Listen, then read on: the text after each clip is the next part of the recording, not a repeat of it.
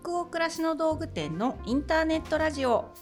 チャポンと行こう。しちがつみっか日曜日のにじゅうじになりました。こんばんは。北欧暮らしの道具店店長の佐藤とスタッフの吉部こと青木がお送りします。インターネットラジオチャポンと行こうでは、明日から平日が始まるなという気分を皆さんからのお便りをもとに、一緒にお風呂に浸かっているようなトークを繰り広げながらチャポンと緩めるラジオ番組です。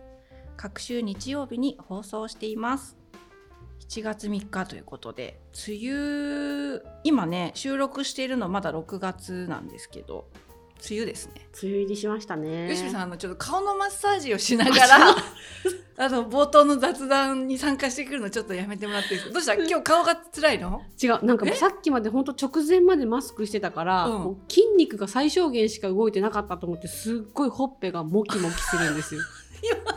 私ほっぺが動かない。正面見たらめっちゃ両手で顔揉んでるからさ、そう、もうメイク落ちてもいいから、ちょっとここのここここね、ここね、頬骨のここね、そうそうそう、ここ大事ですよね。ここを緩めないとなんか老けちゃうらしいですよ。滑舌も悪くなりそうな気がして、うん、じゃあ、はい、整ったかな？整ったかな、ね、梅雨ってなんかどう過ごしてます？吉部さん。梅雨最近雨がちょっと多いので洗濯困るじゃないですか、うん、困る。あの乾燥機に入れられるものはそれにお任せするんですけど、部屋干し、基本部屋干しなので、うんうん、さあ困ったなと思ったら、このサーキュレーター、はいはい、風をこう、そうそう回してくれる、あれ当てとくとほんと乾きますね。よかったと思って、今年はこれだわと思って、あの洗濯干したら朝それサーキュレーター当てて、あの出勤してほっとくんですけど、うん、今度お風呂入ったらこもるじゃないですか、湿気が、うん、またそれをサーキュレーターでファーッと外にあって、うん、で夫がのクローゼットがうちで一番湿気が溜まりやすい場所なんで、うん、あの洗濯干してない時はそこに向かって風を当てたりして、とにかく除湿そうね、が今趣味になってますね。なんかあの締め切ってるクローゼットを梅雨時期に開けた時に、うん、なんとも言えない嫌な匂いがこもってもわってする時あるよね。ね、あれが本当に苦手なので、ほこりが入ってもいいから一年中私の部屋は開けっぱなしなんですけど、うん、あの押し入れも、うん、全部フルオープンで見えちゃってるんですけど、うんうん、夫はこう割ときちんと閉めたい、きれいにきれいにするので、わざとそこを開けて除湿してますね、うん、そっか。この間なんかツイッターで流れてきて、すごい何万いいねとかついてて、うん、私も試してみようと思ったんだけど、本当にそうなるのか私やってみてないか分かんないんですけど、なんかにほんの空いたペットボトルに水を入れて、うん、はい、それを冷凍庫で凍らせて、それを寝る部屋とか洗濯物干してる部屋とかに、普通の料理用のボウルとかにそのにほんを入れて部屋に置いとくと、なんか除湿してくれるっていう。えー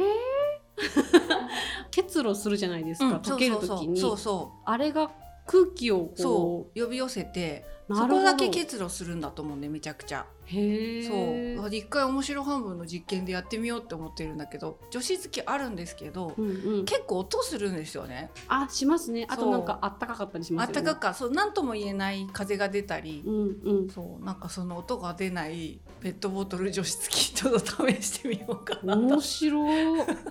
朝起きたら溶けてんですよね。ちょっと面白半分、私今年やっとかで、うわもう辛い、この湿気辛いっていう日にやってみようかなと思ってます、うんうんうん、はいね。チャポラーの皆さんは梅雨のどんな風に工夫して過ごされているでしょうか？じゃあ今夜もチャポラーの皆さんからお便り届いておりますので、ご紹介するところから始めたいと思います。愛知県にお住まいのラジオネームほうき星さんからのお便りです。ひゃくきゅう夜で店長さんから奈良県のお話が出ましたね。私は奈良県出身なのですが、にじゅうだいの頃、何もない田舎暮らしが嫌だと、新しい世界を築こうと飛び出し、かれこれにじゅうねん。数年前から奈良の良さに気づき、頻繁に里帰りをし、街並みを散策したり、あえて実家ではなく宿に泊まってみたり、改めて奈良の魅力に惹かれ、次の帰省をいつにしようか考えていた時にラジオを聞き、とても嬉しくなりお便りを出しました。いつかの回で奈良にまた訪れた話が聞けたらいいなと思います。ちなみに現在小さな島で生活を始めてにねんめ、最近チャポラーさんに出会い、そしてお友達になりました。わあ、すごい。ほうきぼしさん、愛媛県に今いらっしゃる、うん、えー、ありがとうございます。出会ったチャポラーさんがお友達になった。すごいね。うん、ね、嬉しいですね。奈良県のご出身だけど、奈良の良さに大人になられてからまた気づいて、今はね帰省が楽しみになってるって、とってもいい温かいお話ですね。うんうんうん、なんかこういうのってすごいいいなって思っちゃう。なんか自分がいた場所を肯定できるようになるって、なんかすごい人生にとっていいよね。うんうん、そう ね, ね, そうだね。その当時は嫌だと思って飛び出してきたとかっていう経験って結構いろんな方にあるんじゃないかなと思うし、うんまあ、自分も思い返してみると、うんうん、そういうのって全然なかったわけでもないなと思うんだけど、年を重ねたりいろんな経験を重ねたりすると、ああ、あれはあれですごい豊かな場所だったんだなみたいに ね, ね思えるっていいですね。あと、あの頃見てた景色と若干こう変わってる感じもいいというか、なんか変わってないことも多いんですけど、私たち世代の人が一緒に大人になってるわけじゃないですか。うん、だからこう新しいお店だったり新しい景色を作る仕事をしてる人が同年代にいたりするんだなっていうのを知れるのも、規制はちょっと面白いんですよね。確かに地元をね、そうそう、うちらと同じ世代の人が面白くしてくれてたりね、そう、そういうのってすごい励まされちゃうもんね。ね、うん、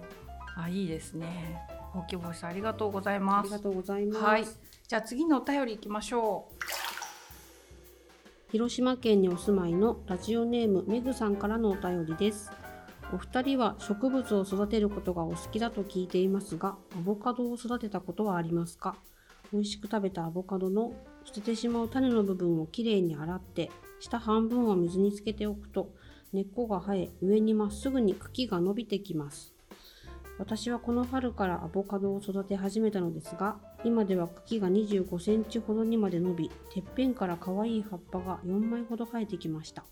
水につけておくだけで、とっても簡単なので、アボカドを食べた時にはぜひ試してみてください。はい、ありがとうございます。めぐさん、やったことある？ない。あのね、あ、あるかなないかな。一人暮らししてた頃に、うん、食べたアボカドの種を水につけて観葉植物仕立てにして育てた経験があるようなおぼろげな記憶です。私も爪楊枝刺して、うん、なんかこうするといいよみたいなのを聞いてやって、その時は腐らせたみたいな記憶が出なかった。あ、うん、そっかそっか、種がダメになっちゃったんだ。そうそうそう、もう一回やってみたいな、ね、なんかこのお便りも読ませてもらって、今度アボカドでサラダとか作った時に使ったらやってみようって思いました。ね、葉っぱが出てくるってね、本当に前も言ったけど嬉しいもんね。すごいよね。もう本当にじゅわっとした喜び感じるからやってみたいなと思った。私ね、あれはよくやってます。人参は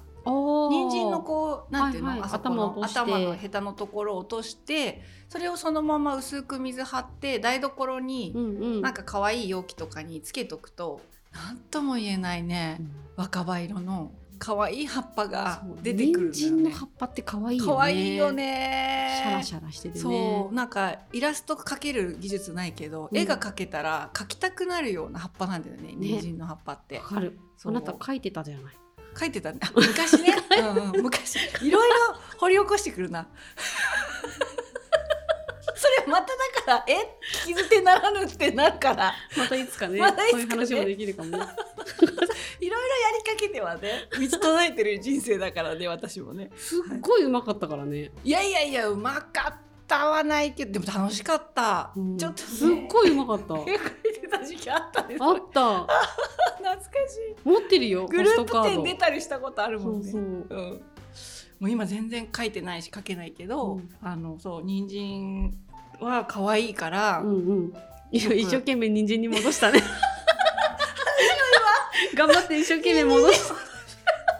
いるけどね。そうなの。でも本当にそういう目線で好きです人参。でもアボカドもきっと可愛い葉っぱ出てくるので試してみたいなと思います。うんうん、はい。そう、広島県も好きです。奈良県続きで。広島県。私住んでたんでね、広島。あ、そうだね。うん、私小学校の卒業旅行、なんだったっけあれ。修学旅行？この修学旅行だ、うん。そうだ。小学校の修学旅行以来なので、あ、そこか、行ってみたい。そっか。いや、広島県も私は中学さんから高さんまで父の転勤で広島で暮らしてたけど、本当にいいところで、私もさっきの、あのこの一つ前に読んだお便りの愛媛県の方じゃないんですけど、もっと大人になってよんじゅう代になってから、いや高校時代を過ごしたあの広島県の山とか海とか海の幸とか人々の感じって当たり前じゃなかったなって思い出して、本当ににじゅうねんぶりぐらいに一人旅したんですよ、コロナになる前に。めちゃくちゃ良かった、その味わい直しに一人で行ったのが。だから広島も好きです。また本当遊びに行って美味しいものいっぱい食べたいなと思いますね。お魚とか美味しいしね。ね、うん、ありがとうございます。ねずさん。はい、その他にも、えー、今回もたくさんお便りいただいてるんですけど、本当にありがとうございます。お便りすべてチャポエコスタッフで楽しく拝見をさせてもらっています。それでは本日のテーマとなるお便りいきましょう。東京都にお住まいのラジオネームシーパさんからのお便りです。海外の大学院に進学しようといちねんかん奮闘していましたが、その道に進むことが難しくなってしまいました。初めて自分で掲げた夢がもうあと一歩のところで叶うはずだったのに、叶えることができず、自分はなんてダメなんだろうと思い詰めてしまう日々です。店長さんと青木さんは自分の叶えたかった夢や目標にたどり着けなかった経験はありますか？その時どのように過ごして今につながっていますか？お返事聞けたら嬉しいです。はい、ありがとうございます。しっぱさん、うん、いろんなね事情があったんでしょうかね。うん、この気持ちでもわかるっていう人、私たちの先に多分チャポラーさんがたくさんいるんじゃないかな、うんうん、ね、こう過去にこう同じ年代の方たちも ね, たちもねそう本当にあの若い方たちからもお便りたくさんいただいているので、まさに今受験勉強中ですっていうね、はい、中学生からもお便りいただいたりすることがあるので、なんか目指した道って多分それぞれあると思うんですよね。で、それがあのその通りに行く人の方がもしかしたら人口としては少なくて、うん、思いがけず違う道を選択したとか、うん、せざるを得なかったとか、それって自分の努力とか能力とか、うんうん、そういうことだけじゃなくていろんな外部環境とかね、うんうん、事情とかによってもう選択する道変えなきゃいけないことってたくさんあるので、そういう道のこう枝分かれ、はい、岐路に立たされたっていう経験って多分ほとんどの人にあることで、うんうん、そういう時に自分を責めたりとかね、がっかりしたりってすごくありそうですよ ね, ね私たちもありましたよね。ありましたよね。うん、なんか自分だけのせいじゃないはずなんだけど、自分はなんてダメなんだろうって思い詰めるってなんかやっぱりありますよね。うん、ここ先がね、でも自分に矢印を向けてこういう時に思い悩めた人って誰々のせいとか、うん、こういう状況だったからって外部に矢印を向けて流していくというよりは、あ、私が至らなかったんだって自分に矢印を向けて思い悩めた経験がある人って、なんかまたその先がきっと違ってくるのではないかしらって、うんね、会社をねこうやってたりしていろんな人と接しててもすごく思うというか、はい、うんうん、なのでなんかある意味すごく健やかなことというか、ね、うん、あの今はもうそう思えないかもしれないんですけど、そこにすごく希望があるなってなんか、うんね、お便り読んでまずそこ感じちゃいましたよね。うん、ね、で、えーと、店長さんと青木さんはそういった経験ありますか？その時どのように過ごして今につながっていますかっていうことなんですけど、そうね、あのまず吉部さんはあれかもしれない、私に関してはそういったあのしっぱさんと同じように何かの進学とか学校をここに行きたいとか、こういう仕事に将来就きたいからこういう専門的な勉強をしたいとかっていうことをもっともっと若かった時に志して、そのためにめちゃくちゃ勉強したり努力をしたりっていう同じような経験っていうのはないんですよね、うんうん、その学校の選択っていうことについては、うんうん、はい、なのでなんかあんまり分かったようなねことは言えないなという前提はありつつ、うんうん、ただいろんなことを志したり夢見たりする中でそれが断たれたっていう経験は、うん、あのすごくしてきているので、うんうん、そういう意味では共感できますって、うんうん、まず言えるかなと思った、はい、うん、吉部さんは、はい、自分のそういう叶えたかった目標とかさ、うん、夢みたいなことまあ、あったと思うんだよね。吉部もいろいろねありましたよね、うん、出会った時吉部がまだにじゅういちかにくらい、うんうん、にじゅういちだったかなで、ね、靴職人を目指して東京に出てきて、うん、しばらくしてお兄ちゃんの彼女になったから私と出会ってるっていうことなんだけど、うんうん、どうですかそういう経験。なんかこれ小さい頃からの話になるんですけど、うん、結構私たちの世代って将来どうするのかとか、うん、夢を持とうじゃないかみたいなことを割と頻繁に見聞きしてたなと思うんですよね。夢叶えてる人は今こうやって活躍してるよっていう番組もすごくよく見てましたし、あ、夢は持つものだし目標は掲げるものだってすごく感じながら育ってたけど、でも目標を持ったり夢を掲げたりすることっていうのがいつもとっても苦手だったんですよね。あのお正月に抱負を聞かれることすらすごく苦手で、うーん、この先どうするのかっていうことを設定するのって難しかったな、うんうん、でもそれなりになんかその時はやらなければと思ったので決めたりはしてましたけど、うん、決めたこと通りにいかないといけないのかなと思ったけど、それもなかなか難しいじゃないですか。 そうだね、それに合わせて切磋琢磨するっていうのも、うんうん、っていうところでまずくじけてましたよね、うん、目標にたどり着けるかとかその夢叶えられるかっていうことよりもなんかその前段階で結構ハードルを感じるというか、それは結構今でもそうなのかなって思うので、うん、向いてないんでしょうね私に、うん、その目標を設定するとか、うん、夢を持つ。でもやらなきゃと思うと設定ができないけど、自然発生的に自分の欲求っていうのは日々日々あるので、うん、あ、これは夢としていいのかもしれない、これ、この小さい希望っていうのは目標にしていいのかもしれないし、そのためには頑張れるんだなっていうのをある日気づいて、なるほど、あ、私は私なりに夢を掲げていたらしいっていうのを思ってからはちょっと楽になったなっていう。だから学生時代は本当にこの先をどう決めていったらいいんだろうっていうところでくじけてた学生でしたね。うーん、で、なんでそんな私が東京に進学しに来たかっていうと、うん、高校時代には決めれなかったけど、高校卒業してからバイトしつつ働いたり、いろいろ趣味の中でいろんなものを作ったりしていくうちに作りたいみたいなすごい強い欲求が出てきたので、その欲求が出てきた時には動けるので、うん、もうそれ本当それを頼りにって感じでしたね。うーん、だけどその学校に行った先で、うん、目標が作りたい、やってみたい、作れるようになりたいっていう展望までだったので、うん、じゃあ作れるようになったらどうなるんだろうっていうのはまだわからない、やってみないとわからないっていうながら出てきたですよね、うん、なので、うん、なんて言うんだろう、それで作ってみたらすごく欲求が満たされて気が済んでしまったっていうのが、あ、そっかそっか、それを仕事にしていくっていうさらなる道筋を立てなくても、あ、作れるようになったっ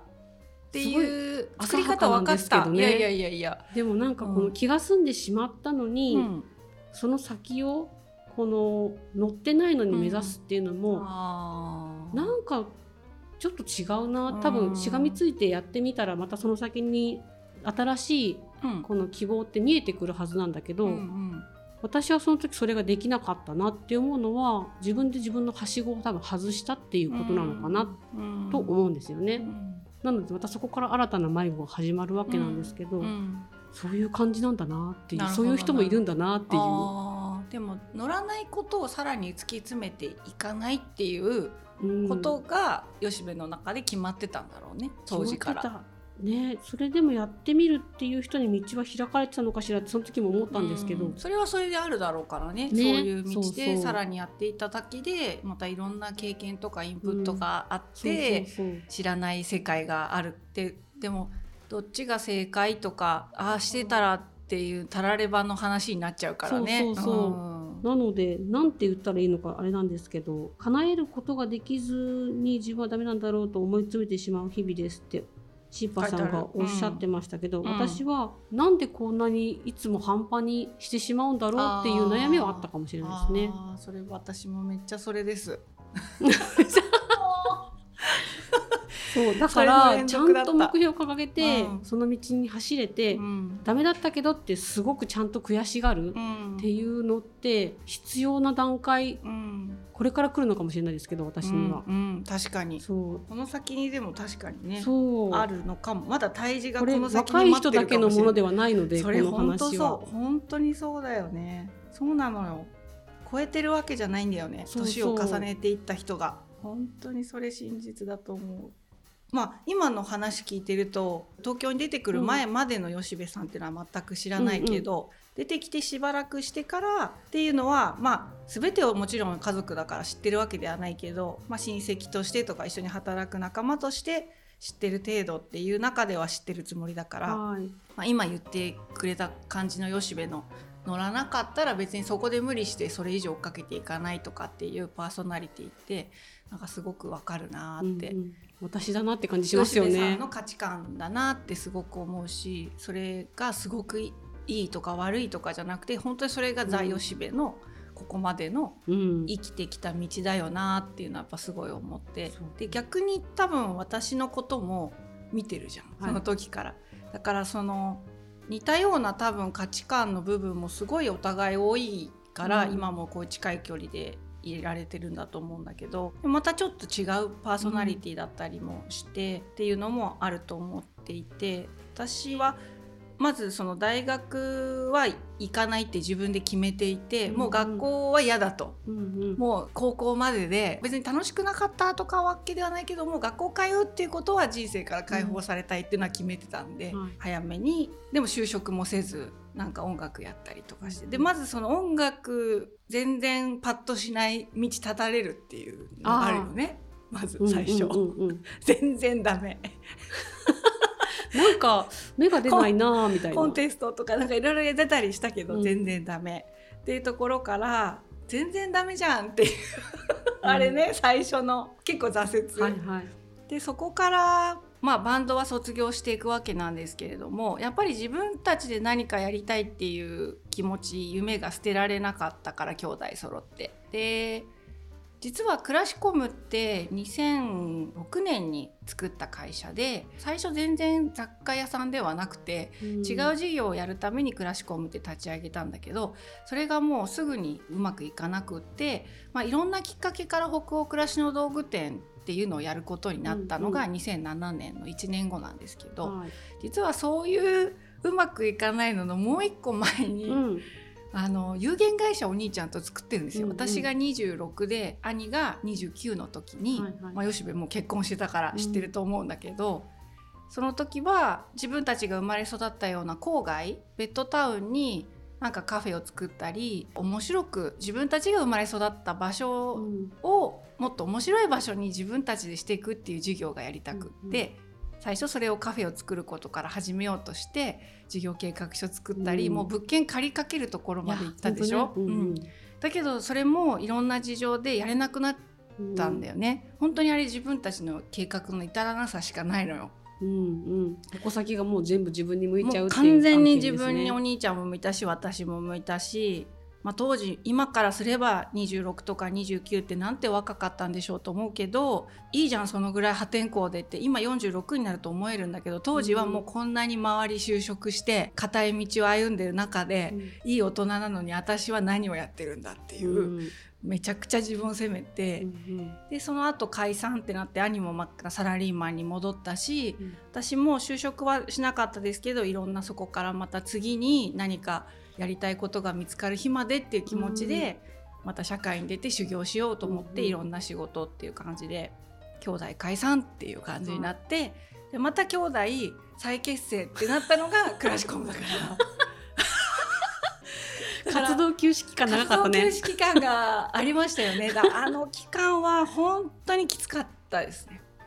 もう完全なる失敗っていうことがあった後にもうなんかこのまま夢も希望もないぐらいの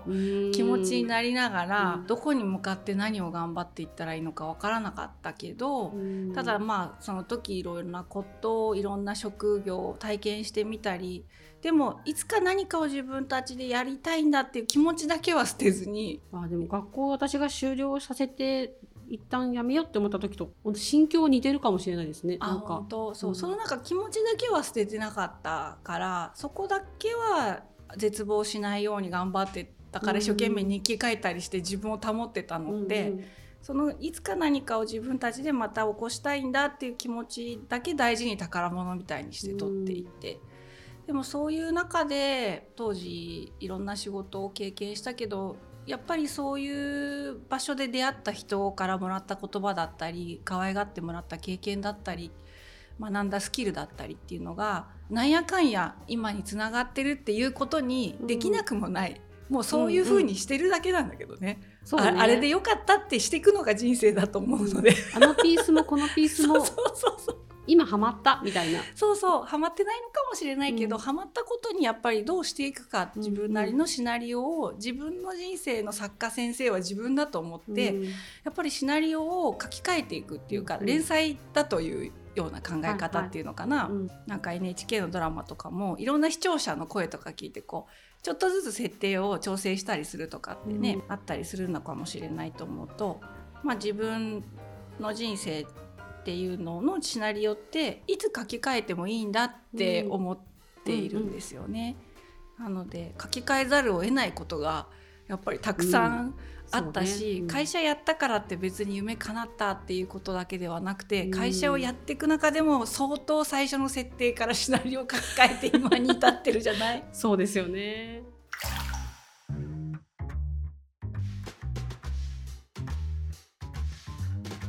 どっちにしたって叶えたって叶えた先にイレギュラーってあるから、うんうん、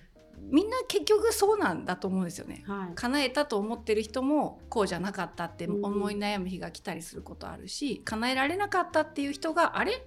こういう形でもしや叶っちゃってたって思うこともあったりするかもしれないから、うん、なんか結局みんな同じような道が違うだけど味わう心境って結果的に一緒なんじゃないかって、わあ、それすごい思います。だからしっぱさんみたいに本当に奮闘していちねんかん頑張ってっていう方ってめちゃくちゃ尊敬するんですよね。私それはそれで叶えられたら素晴らしいと思うし、ただやっぱりそうならないっていうこともままならなさって多いから、なんかそういう時にどう捉えて過ごすかみたいなことってすごく考えちゃいますよね。考えちゃうね。なんかそうね、その時は全然いいなんて思えないけど、なんかこれを良かったっていうことにしたいっていう意思でなんかあがいちゃいますよね。あがいちゃうあがいちゃうし、必要なあがきなんだろうなって、その自分の当時のことを思うとそうだよね、うん、思いますね。今特に私も息子がいるし、これからさらに思春期とか進学とか考えていくじゃないですか、うん、吉部さんちもそうだと、はい、だからその子育ての観点からもどういう子供に目標を持たせたらいいのかとか、そもそも目標って持たせないといけないのかとか、うん、やっぱり親として考えたり思い悩むシーンって多いんですよね、うん、はい。ただずっと太古の時代からというか、別に私たちが子どもの頃からずっとそういう時代だったんだと思うんだけど、とりわけ昨今この にさんねん、うんうん、その世の中の状況を味わったり見てる時に、やっぱりどんどんその外部的な環境の予測可能性って下がっていってるなと思うんですよ、うんうんうん。こうすれば大丈夫なんてないっていう、大丈夫だとか目指していてそれが叶ったらいいことになるっていうのも保証されてないし、うん、どこの国でどういうことが起きるかわからないとか、うん、物価がどういうふうに変動していくかわからないとか、うん、経済的な情勢もそうだし、うん、環境的なこともそうですよね、うん、だから本当にいちねんさきさえどうなってるかわからないし、うちの子供とかがじゅうねんごにじゅうだいになってる時の世の中を想像してみてごらんって言われても本当ちょっとわからなくって、うん、不安に感じることもあるんじゃないですか、うんはい、だからあの最近すごくやっぱり子育てしても思うのは、決めたことをやり遂げるっていうことがすごく大事なことのように言われたりしてきたし、うん、私たちが育ってきた中でもいっぱいあったけれど、うんうん、やっぱりここからの時代って寄り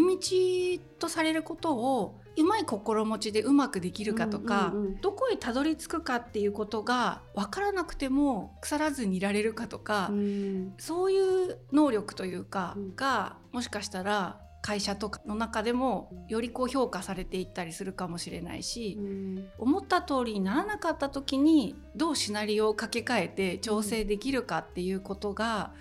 求められてくるのかななんて実際叶えるというよりは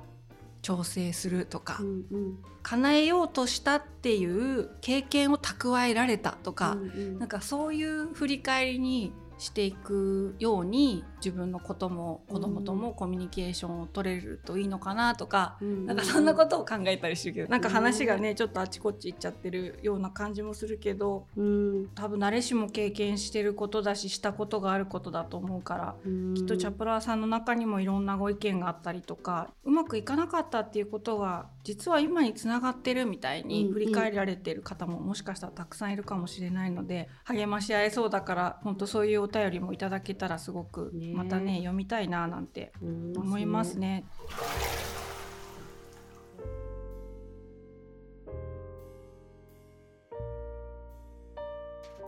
今夜のインターネットラジオチャポンと行こうはここまでです。皆さん本日のお湯加減いかがでしたでしょうか。吉部さん、今夜のお湯の温度何度でしょうか。